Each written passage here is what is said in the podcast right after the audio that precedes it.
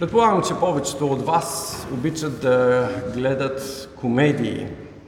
Навитакът е една такава комедия с Джим Кери, в която той променя своят мизерен начин на живот и казва край на всичките ограничения, които са поставени в неговият живот. Причината е посещението на един семинар – и на семинара философията, която, с която той се сблъсква или среща, е винаги казвай да. Винаги казвай да. В началото на него му е трудно, той се бори, има неща, на които първоначално не може да каже да, но ако не каже да, тогава се случват само лоши неща. Каже ли да, всичко върви, както се казва, по мед и масло. Този филм отразява философията на света, в който ние живеем днес. Защо трябва да чакаш? Просто кажи да. Кажи да на кредита, кажи да на увлечението, кажи да на живота. В философско измерение тази е, идея се открива днес в е, това течение на философията да бъдем положителни, да имаме положителен поглед към живота, да правим положителни изповеди, да се отнасяме положително към всичко, което е около нас. Тази философия е засегнала част и от християнството, където хората са учени, че трябва да говорят и правят само положителни изповеди. Не можеш да кажеш, например, аз съм болен. Трябва да изповядваш единствено и само аз съм изцелен в името на Исус. Аз съм щастлив, аз съм благословен, аз съм богат, аз съм скъпоцен, аз съм избран. И голяма част от богослужението преминава именно в тези изповеди на това, кой си ти. Днес чрез Библията искам да ви представя точно обратното послание. Кажи не. Кажи не. Просто кажи не. Знам, че не е модерно, но е ясно библейско учение. И за жалост, когато кажеш не, следващия път не става по-лесно. Ако веднъж кажеш не, това не означава, че следващия път ще ти е по-лесно да кажеш не. Така ни учи апостол Павел в посланието към римляните, 8 глава, текста, който прочетахме. Той казва така, и така, брати, ние имаме длъжност, обаче не към плътта, за да живеем плътски, защото ако живеете плътски, ще умрете. Но ако чрез духа умъртвявате порочните навици на тялото, ще живеете. Понеже които се управляват от Божия дух, те са Божии синове.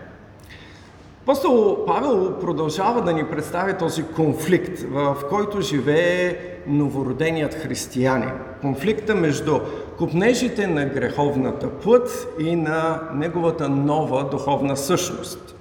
До сега грешникът винаги е казвал да на това, което неговата плът иска. Сега той трябва да каже не. Защо? Грешника трябва да каже не, защото Бог е променил тази негова същност. Святия Дух го е новородил, изпълнил е живота му и е променил неговата юрисдикция. Той вече не е роб на греха, сега той е Божие дете. Затова кажи не на греха и на плътските страсти, защото си Божие дете.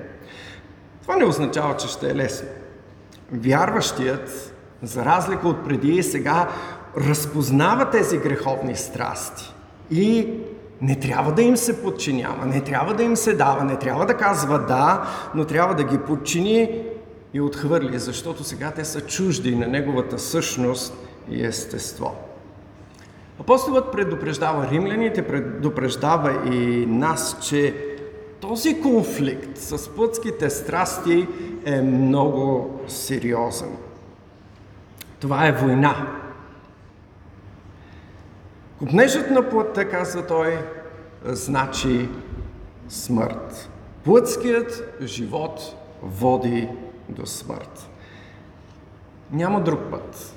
Няма възможност за преговори, няма друга възможност във войната. Или ще бъдеш убит, или ти трябва да убиеш. Пътят към живота минава именно през плътски, смъртта на плътските страсти. Същевременно, християнинът продължава да осъзнава своята слабост. И той продължава своята изповед. Аз съм никой. Аз съм слаб. Аз съм роб на плътта. Аз не заслужавам милост. Аз нямам заслуги. В мене няма добро. Отново и отново християнинът е изправен пред своята греховност и чрез действието на Святия Дух, Духът го води отново пред кръста на Христос, където Той отново умира за стария си начин на живот и възкръсва с Христос за нов начин на живот, за да живее в Христос и за Христос. Святия Дух отново ни представя Христос като единственият изкупител и спасител. Ето защо, без присъствието и действието на Святия Дух, християнинът не може да съществува. Апостолът отбелязва това в деветият стих. Той казва, вие обаче не сте плътски, а духовни, ако живее във вас Божия дух. Но ако някой няма Христовия дух, той не е негов. Забелязахте ли как е наречен Святия Дух в този текст? В началото той е Божия дух. В края на текста Христовия дух. Апостолът иска вярващите в Рим и ние да бъдем абсолютно уверени в Божието действие в нашият живот. Ние не сме сами. Исус изпълни своето обещание, Той изпрати друг утешител, който да бъде с нас до века. Той е този, който ще ни помага в тази война. Това, което искам да кажа, е нещо много важно. Чрез действието на Святия Дух в нашия живот, ние оставаме живи. Той е този, който ни е дал живот и Той е този, който продължава да поддържа този живот в нас. Той е нашето бъдеще, Той е гаранта за нашата надежда, защото Святия Дух ни прави способни да избираме и да казваме не. Все пак нека да подчертаем отново действието, което се очаква от вярващият към страстите или порочните навици на тялото. Апостолът ни ни дава избор. Той ни казва, ако искате, ако ви се отдаде възможност, с ясни думи той ни заявява, ако искате да живеете, трябва да кажете не. Трябва да умъртвите, да убиете. Думата е изключително силна. От една страна, ние знаем, не трябва да убиваш. Това е една от Божиите заповеди. От друга страна, толкова ясно ни се казва, трябва да убиеш, да умъртвиш природните си страсти. И апостолът иска да подчертае сериозността на това действие и неговата продължителност. То е нещо, което продължава до краят на нашия живот на тази земя. Апостол Павел пише същото в посланието към Колосяните, 3 глава, 5 стих. Затова умъртвете природните си части, които действат на земята. Блудство, нечистота, страст, пагубни похоти и сребролюбие, което е и идолопоклонство. Апостол Петър по същият начин обещава вярващите. Той пише в 1 Петро 5 глава 8 стих. Бъдете трезвени, будни. Противникът ви, дяволът, обикаля като ревящ лъв, като търси кого да погълне. Съпротивете му се, като стоите твърди във вярата, като знаете, че същите страдания – можем да кажем същият конфликт, същата битка, се понасят от братята ви по целият свят. Всички християни са част от този конфликт. Всеки християнин се бори. И това е нещо, което е много важно. Ние трябва да осъзнаем, че ние не сме противници един на друг. Ние не сме си конкуренция, ние сме част от същата армия. Нещата, които преживяваме заедно са битка с врага. Бог ни е дал своя дух, който живейки в нас ни помага. Но и ние имаме задължението активно да му се покоряваме. Вярвам, че забелязахте думата, използвана от апостол Павел в 14 стих. Той казва, понеже които се управляват от Божия дух, те са Божии синове. И това е нещо, което трябва да отбележим. Вярващият се управлява от Святият Дух. Святия Дух води живота на вярващия. Логично е да се запитаме как става това. Превръща ли се човек в някакво зомби, което е движено, контролирано от Святия Дух и няма никакъв избор? Или сякаш сме свързани всички с някакъв централен компютър и оттам ни се задават задачите. Или това е силата от Междузвездни войни, нали си спомняте там филми? Нека силата да бъде с теб. Какво е това? Как така Святия Дух управлява нашият живот? Не, това не е силата от междузвездни звезди, нито е някакъв свръхкомпютър, нито християнинът става зомби. Християнинът е новороден. И той сега има нова същност. Тази същност е освободена от робството на греха. Тази нова същност сега купнее за близостта и водителството на Святият Дух. Апостол Павел пише към филипяните, втората глава. Затова, възлюблени мои, както сте били винаги послушни, не само в моето присъствие, но сега много повече при моето отсъствие, изработвайте спасението си с страх и трепет. От една страна това е нашето задължение. Ние трябва да участваме, нашата воля трябва да участва. Но от другата страна, продължава и казва, защото Бог е който според благоволението си действа във вас и да желаете това и да го изработвате.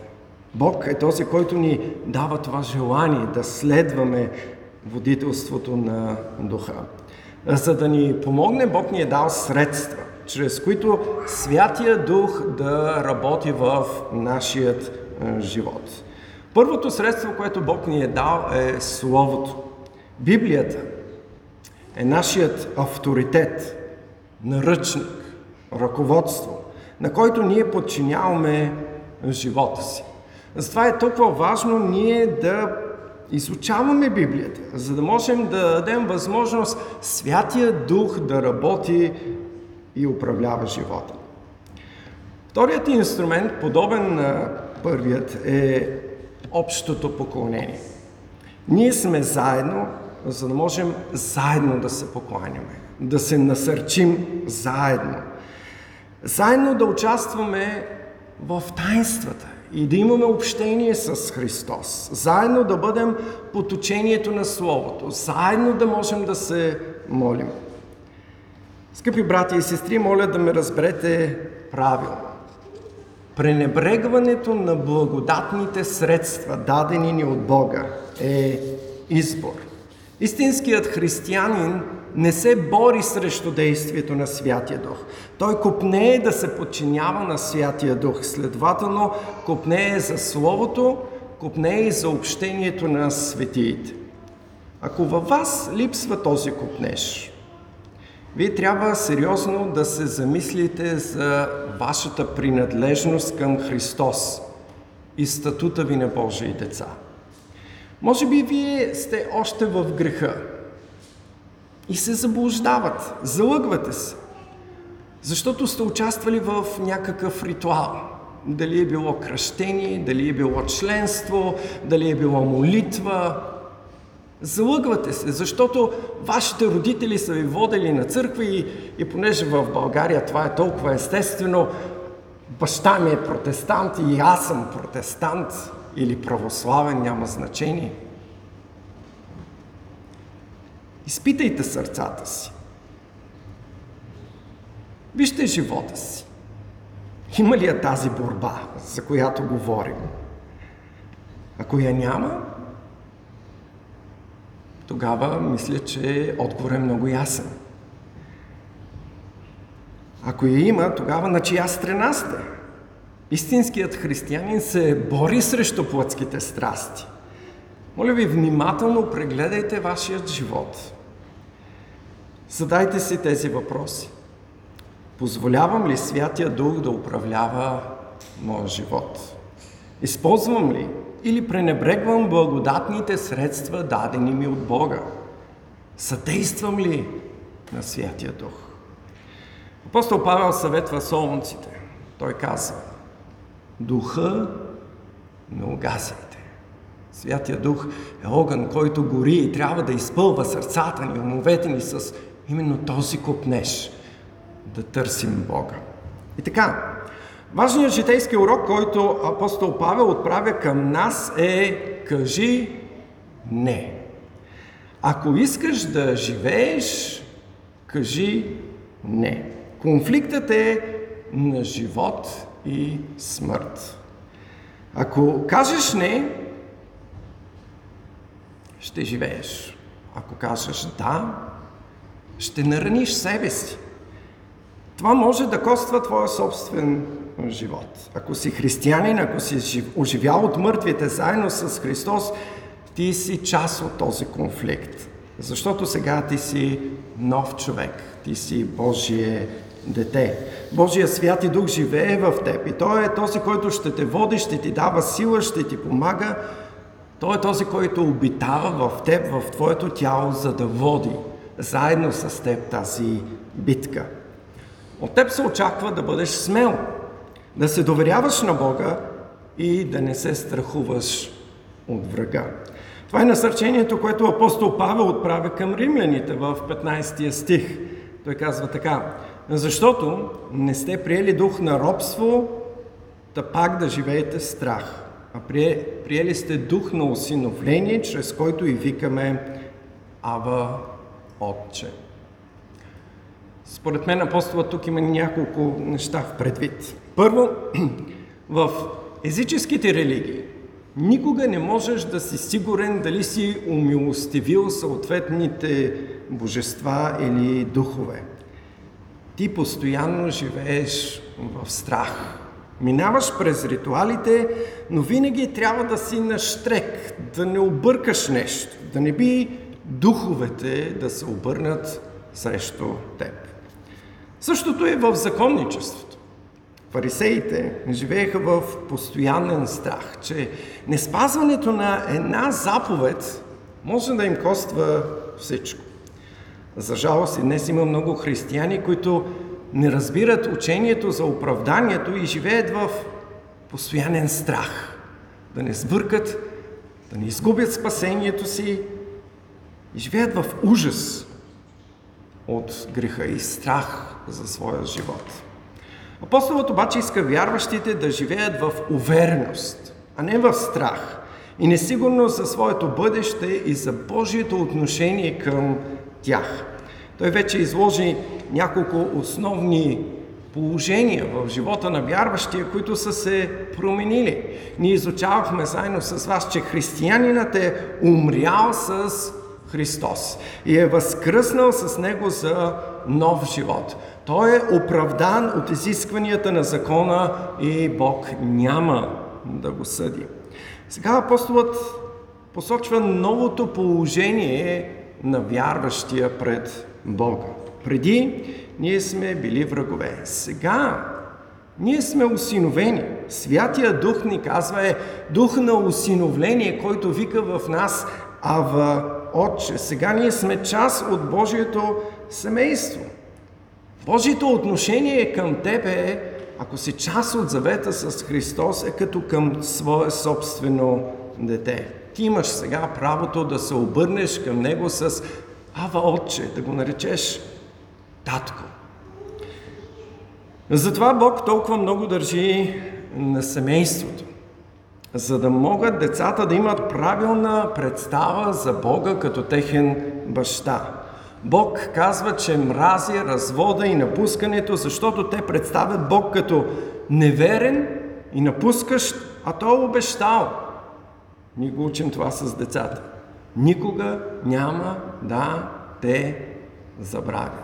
И никога няма да те оставя. Никога. Да бъдеш част от Божието семейство ти дава специален достъп до Бога. Бог е велик цар. Никой не може да дойде просто така в Неговото присъствие. Неговите обаче деца имат право да бъдат в присъствието, да седят в скута му, да отправят молби, да слушат гласа му, да усещат любовта му. Да си част от Божието семейство е специална привилегия, дадена на вярващия чрез Исус Христос. Апостол Ян пише за това в Евангелието от Йоан, първата глава, 12 стих. А на уния, които го приеха, даде право да се нарекат Божии деца. Отново в първото послание, третата глава, втория стих, Йоан пише Възлюбни, сега сме Божии деца. И още не е станало явно какво ще бъдем. Тоест, очаквани бъдеще. Какво точно бъдеще ни очаква, ще говорим следващия път. Но знаем, че като стане явно, ще бъдем подобни Него, защото ще го видим какъвто е. Какво славно бъдеще очаква Божиите деца. И така, нека да отбележим, че чрез действието на Святия Дух, ние имаме това свидетелство вътре в нас, че ние сме Божии деца. Ние вече не сме врагове, не сме роби. Ние сме Божии деца. Апостолът пише в 16 стих, казва така. Така самият дух свидетелства заедно с нашия дух, че сме Божии деца. Святия дух е тази, този, който ни дава тази увереност.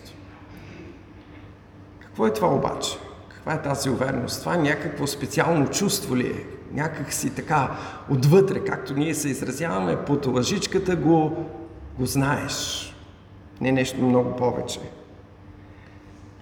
Това е промяната, която Святия Дух прави в твоят живот. Святия Дух е този, който произвежда своят плод и ние четахме в нашия ответен прочит за този плод. Святия Дух произвежда любов, радост, мир, дълготърпение, благост, милосърдие, вярност, кротост, себеобоздание. Ти си друг човек. Живееш по различен начин, променени са твоите мисли, твоето сърце, твоят характер и накрая твоят живот и дела. И така апостолът насърчава римляните, насърчава и днес нас. Кажете не на греха, защото сте Божии деца. Но това не е всичко. Следващата неделя той ще насочи нашия поглед към бъдещето, за да можем да видим това, което ни очаква, за да бъдем още повече мотивирани да казваме не. Бог да ви благослови. Нека да се помолим. Боже, святи и велики, славни и чудни Боже, огромна е Твоята милост към нас. Благодарим Ти за Твоя дух, който живее в нас и днес продължава да променя живота ни. Молим Те, нека неговия плод да се вижда все по-ясно в нас. Нека да имаме тази увереност, че сме Твои деца. Имайки тази увереност, все по-силно, все по-често да казваме не на греха. Амин.